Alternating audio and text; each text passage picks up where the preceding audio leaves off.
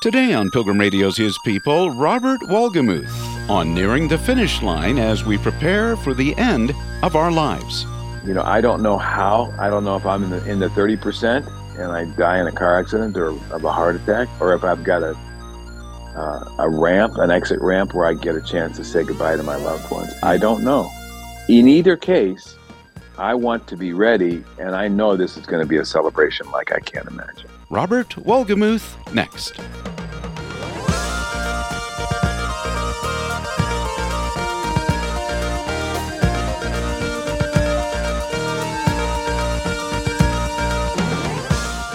Publishing executive Robert Wolgemuth wants us to finish our races of faith well. He's written about it in his last book, Gun Lap, and even more so in his newest book, Finish Line. In the book, he offers much spiritual and practical help for those drawing near the finish line of their lives. Robert is married to well-known women's speaker, author, and founder of Revive Our Hearts, Nancy DeMoss Wolgemuth. Robert, what inspired you to write Finish Line? Well, I'm dying. Nah. And we all are. Mm-hmm. The Bible tell, says that every single person hearing our voices right now is going to die. So unless you're Elijah or, or Enoch, you're going to die the old-fashioned way. And so I wrote a book called Gun Lap, which you mentioned a moment ago, which is really about running well the last lap of your life. This is the finish line. This is the home stretch. This is getting ready to die and getting all the stuff together that you need to get together before you hit that line. Well, the scripture, John twelve twenty-four, is foundational, as I understand it, connected to your late wife's funeral. And you, you, you weave uh, stories of your, your late wife throughout mm-hmm. the book. Tell us about that scripture and and the connection to your late wife's funeral and what, what it means sure, to this at, book. Yeah, that's so important. Thank you. At the end of, of her service, this was on uh, November fourteenth of two thousand fourteen. Um, we put on the screen that scripture that you just referenced. Um, Except a kernel of wheat fall into the ground and die, it remains a single seed, but if it dies, it produces many seeds. And actually, that that was quoted by Jesus right before his own death. Of course, that was followed by the resurrection. Um, but it talks about the fact that death, that death brings something on that life does not, that it it draws a contrast as to what you did during your life, and and that seed produces fruit or it just dies quietly. And clearly Jesus' seed, when it died, it produced many seeds. That's what I want for my own life, and that's what I believe Bobby's life was, my late my late wife. And and really that that's now nine years ago, and There, we're still seeing fruit almost every day of her life, a life well lived, a life of faithfulness, a life of fidel- fidelity to Christ, uh, a woman who loved God's word, who loved evangelism, loved telling people about the Savior. So that's that's what I want. That's what I want for my life. That's what I want for your life. That's what I want for every person listening right now. But that kernel of wheat dies, it brings forth fruit. And that agriculturally, that's true. The seed actually does die in the in the ground, and then it produces a plant, uh, fruit that follows. So that's the reason why that verse is so important. I watched it. I watched Bobby the last thirty months of her life. I was her primary caregiver. I tell that story in the book. And her death, because of the grace with which she faced her own death, the fear of death is gone. I have no fear of death now. I have maybe some anxiety about dying and how I'm going to die, mm-hmm. but I have no fear of death. And in fact, it's interesting, Bill, thirty percent of us will die suddenly. I joke about it in the book. For some men, the last thing his friends are going to hear is, hey, you guys, watch this. Right. Pretty typical. But but seventy percent of us, seven oh, will have an exit ramp. That could be a day, it could be a year. In Bobby's case, it was thirty months. So what what are we going to do in the face of the fact, A, we are going to die, regardless of whether we're in the thirty percent or the seventy percent. But the message really of this book is getting ready for that. And that has to do with detailed things we talk about. We talk about like planning your fu- funeral. We talk about getting rid of stuff in your basement that your kids are going to have to take care of if you don't. So, I mean, it's it's very practical, but it's also very um, spiritual. It's very Christ-centered, because if you die without Christ, that's a whole different scenario. That's the scripture's very clear. Those those who die without knowing Christ, those who die in their sin rather than forgiven of their sins, spend a life separated from God. So it's it's a book about being ready. It's a book about death. It's a book about details about getting ready for your own death. And it's also, Lord willing, some encouragement for people who read it. What does the Bible teach, uh, Robert, about about death, the bad and the inspiring, the origins of it, and uh, what it means for the believer in Christ? Yeah. When I signed the book, I signed First Corinthians two nine, which was actually Bobby's favorite verse. My late wife, as she was dying, she repeated this so many times, Bill, I can't tell you. Hmm. Eye has not seen, ear has not heard, neither has it entered into the heart of man the things that God has prepared for those who love him. So we love the anticipation of things. If we're going to go to a concert or a professional uh, sports event, we love the anticipation. Kids love the anticipation of Christmas. Well, the, the Apostle Paul says we can't even conceive. We can't we can't even make up in our wildest imagination the things that God has prepared for those who love him. That begs the question, doesn't it? What about those who don't love him? Mm-hmm. And we also cannot imagine what that would be like. Eternity separated from God. The Bible calls that hell. And Um, you know, honestly, the the more we embrace that as truth, the more interested we are in telling lost people about the Savior. If if we really believe that, we won't get out of an Uber car without saying, "How can I pray for you?" Or, "Do you know Christ?" Or a conversation with a neighbor, a lost neighbor. Uh, And actually being married to Nancy has been so fun because she is a witnesser. I mean, getting her out of church on a Sunday morning, she calls it aisle ministry, A I S L E, aisle ministry, mm-hmm. or out of the parking lot of the grocery store. Somebody bumps into her and recognizes her.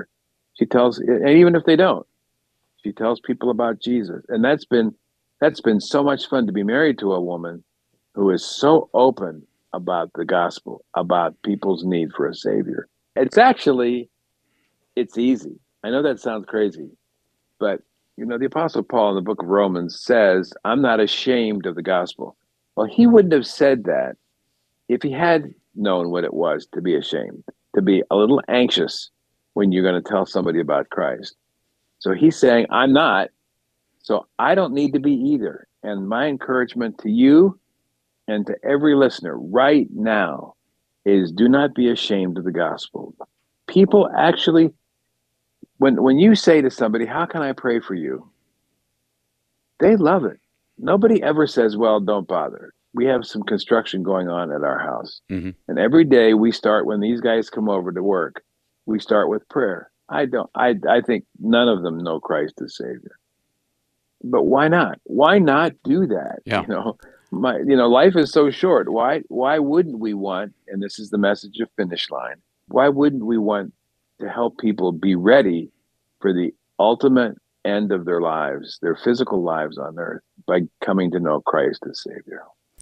Well, my guest today on His People is Mister Robert Wolgemuth. He is author of the book Finish Line, Dispelling Fear, Finding Peace, and Preparing for the End of Your Life. And sort of an aside, Robert, um, you uh, mentioned this in your book, and it's very uh, wonderful to read that your late wife, Bobby, uh, had told your, your wife, your present wife, uh, Nancy, that she wanted the two of you to marry a, a couple of months yeah. before.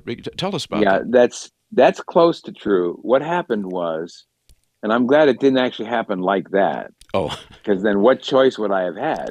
Right. So what she t- she told two friends that didn't know Nancy that she wants Robert to m- marry Nancy Lee DeMoss mm. when she go when Bobby steps into heaven. So Nancy had no idea that Bobby had said that. She knew Bobby, she loved Bobby, but she had no idea that's exactly what Bobby wanted me to do. Mm. So a couple months after Nancy and I were seeing each other now romantically, we knew each other professionally. So a couple months after Bobby had stepped into heaven, then those two friends said, you know, there's something you probably ought to know. And boy, did I ever want to know that. But I'm glad I didn't know before. That would have felt like an assignment. Mm-hmm. And you know how men are, like directions. Don't give me directions and don't tell me what to do with, after you die. but But th- that's what happened. Bobby told these two friends that she wants me to marry Nancy. And now we've finished. You know what we do? We count months. Mm. We did that because we got married late. She was fifty-seven. I was sixty-seven. Mm-hmm. So we decided we're going to catch up to our friends who've been married forty, forty-five, fifty years. Mm-hmm. So we just celebrated. You ready for this little drum roll, please? We just celebrated our ninetieth anniversary. Congratulations. Hallmark Cards has me on the whiteboard as their marketing plan because I have a pile of happy anniversary cards ninety times in the last seven and a half years, and it's been unbelievable. Wonderful. Isn't that fun? It is. Well, uh, l- let me ask you this. Uh, we've got to get, of course, to some of the practical things, too, but you talk about crossing that line, crossing that line into eternity, the beginning of your book. You've got a A preface, I think it is, by Johnny Erickson Tada, and she talks about what she had imagined it will be like as she crosses from this life to that, and and, and so on. What what can you tell us about uh, perhaps what sticks out in your mind that Johnny has written, and also Randy Alcorn of Eternal Perspective Ministries as well, and he, his his wife uh, went to be with the Lord within the last year or two, but he's also written a book, uh, and he's oh, yeah. about. Passing from this life to next. Anyway, it will be the celebration of your lifetime, even though it'll be the end of your life. I tell the story about Rick Hansen, who was a quadriplegic, actually a paraplegic, who took his wheelchair a twenty-six thousand mile trip, the equivalent of going around the earth.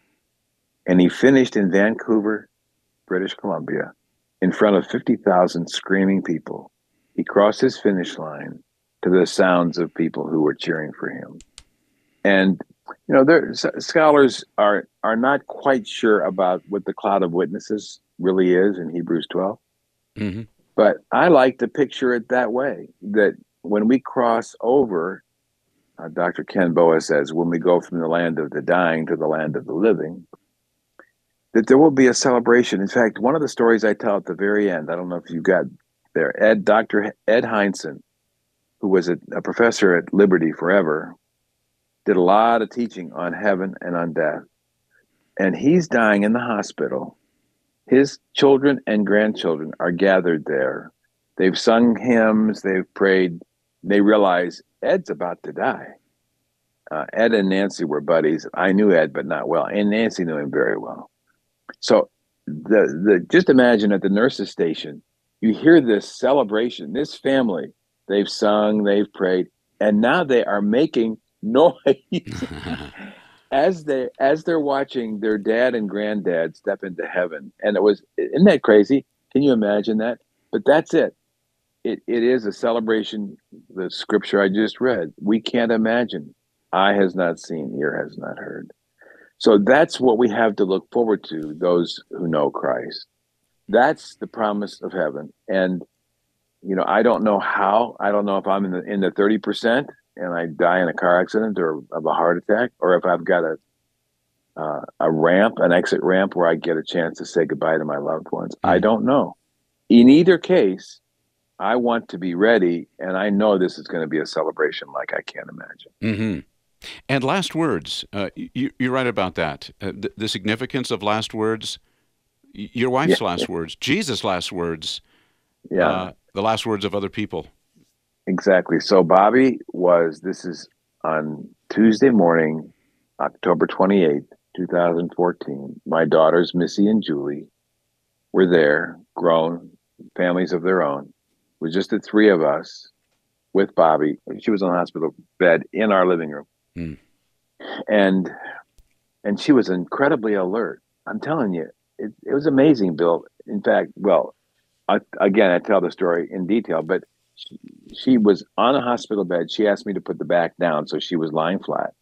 And then she rolled over and she took me by the shirt and she pulled my face in next to hers.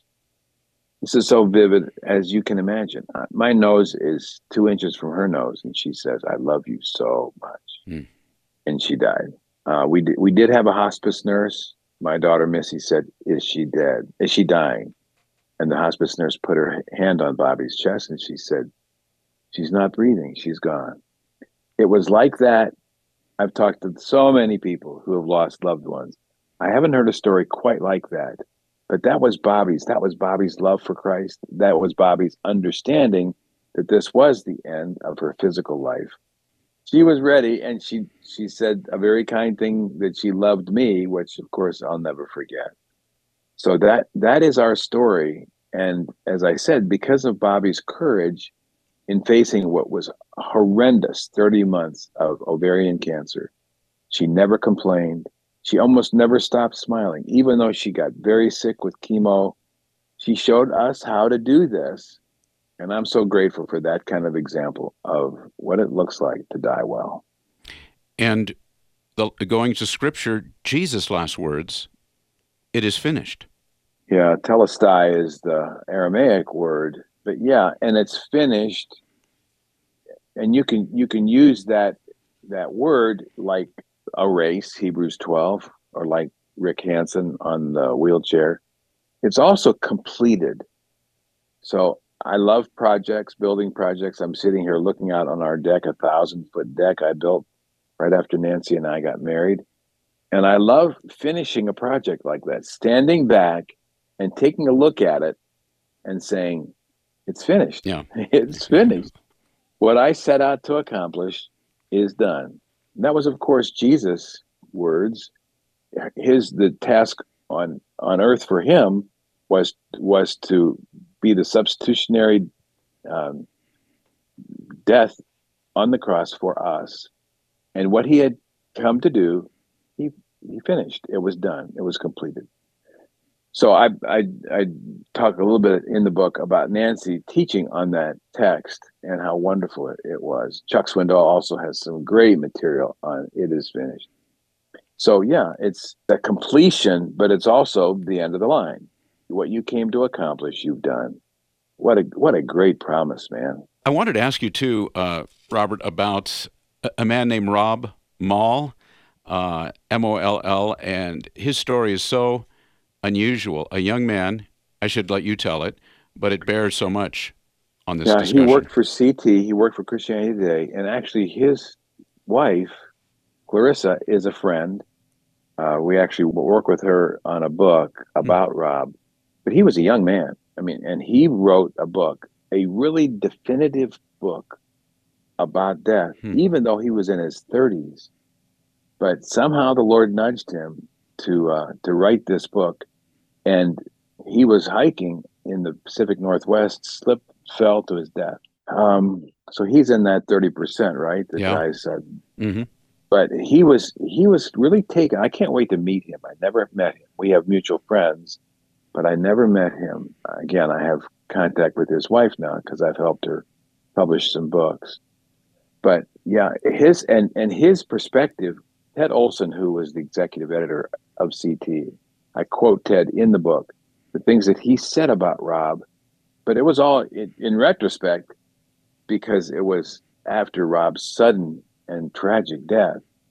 But he was ready. He's he's one of the guys we talk about. That is, you don't know when it is, but he was ready, regardless of when it was. If he, if he was in the thirty percent sudden, or the seventy percent long ex- exit ramp, Rob Moll was ready. And his book, I talk about his book, I give the details in the bibliography. I highly recommend his book to you. Well, your book is Finish Line, Dispelling Fear, Finding Peace, and Preparing for the End of Your Life. You've touched on this in different ways, Robert, but um, what would you say, uh, bottom line, is involved in being prepared spiritually for our deaths, which could, like you say, could be on a on an exit ramp, or they could come immediately. Right. Well, that that really, answering your question is a two hundred forty page book. It, it is. There's so many pieces and uh, and parts of this, including planning your funeral, including preparing a will. You know, you have your choice. The government can decide what to do with your stuff and your and your assets, or you can decide. If you've got a ministry that you love, you, you can, in your will, assign your estate, some of your estate, some of your finances to that ministry. How how much better is it to be able to make that decision? And then, like, your funeral. So Nancy's a programmer. We just got back from Mexico, and she hosted eight thousand women in Mexico, and she did the program. Well, she's not afraid of programs, but my book is inspi- has inspired her, if I can say that, mm-hmm. to actually preparing for her funeral. So here's here's the deal. Most of what I write in this book is for people who are going to survive your death. So here's what I, in, in writing this book, have eliminated. You ready? I've eliminated my survivors ever saying, I wonder what Robert would have wanted us to do. Hmm. So, and it's not, it's not restrictive. Like if, if you decide that one of the hymns I pick for the funeral service isn't something you like, you're not like going to feel guilty. But you, at least you know what I w- would have wanted. The speakers, people who are going to, who will give a witness um, for Christ, even the the location, all that, so that and and actually, Nancy and I bought, have bought burial plots, so we we know mm-hmm. where these these shells will be um, interred. So it's it's it's a relief to people who survive us, so they won't have to say, well, I wonder what he or I wonder what she would have wanted us to do. So it's it's really, there's so much in here that is going to be a help to your survivors. And, and the other the other thing that I talk about is get rid of your stuff, get rid of your junk. In fact, I posted on fox news dot com an article that was read by hundreds of thousands of people about that very subject. It's it's time you back a trailer up to your garage and get rid of stuff. Either you do it, or your your survivors are going to do it, and they're going to grumble while they're doing it. And they're going to say, help me understand why he didn't take care of this before he died. so, so, you know, and I, I do my best to, to have a light touch in all this. I'm mm-hmm. not, my brow isn't furrowed and I'm not angry, but it's, it really is the right thing to do in terms of being ready for your death. Get get all that stuff taken care of before you die.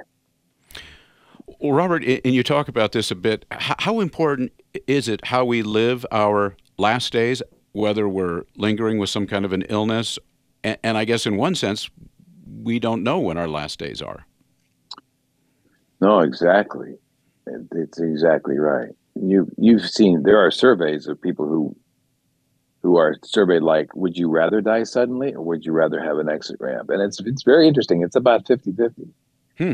So, I, again, the scripture is very clear. Jesus came to help us to understand what eternal life was about and how to know him as our Savior so that we do live eternally with him and with our loved ones. Can you imagine? Can you even imagine? And you mentioned Randy Alcorn. Mm-hmm. Randy, when I contacted Randy and said, I would love for you to write an endorsement for this book because you're the heaven guy, right? I said, and I, I'm actually only asking one person. So if you say no, I'm going to be in trouble because, and you know, you, you would know this, you're in the business.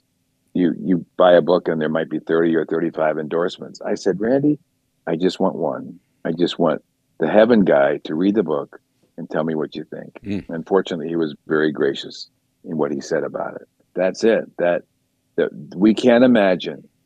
The challenge for you and me right now is to be sure that we're ready. And the and the book makes it very clear how to get ready to die.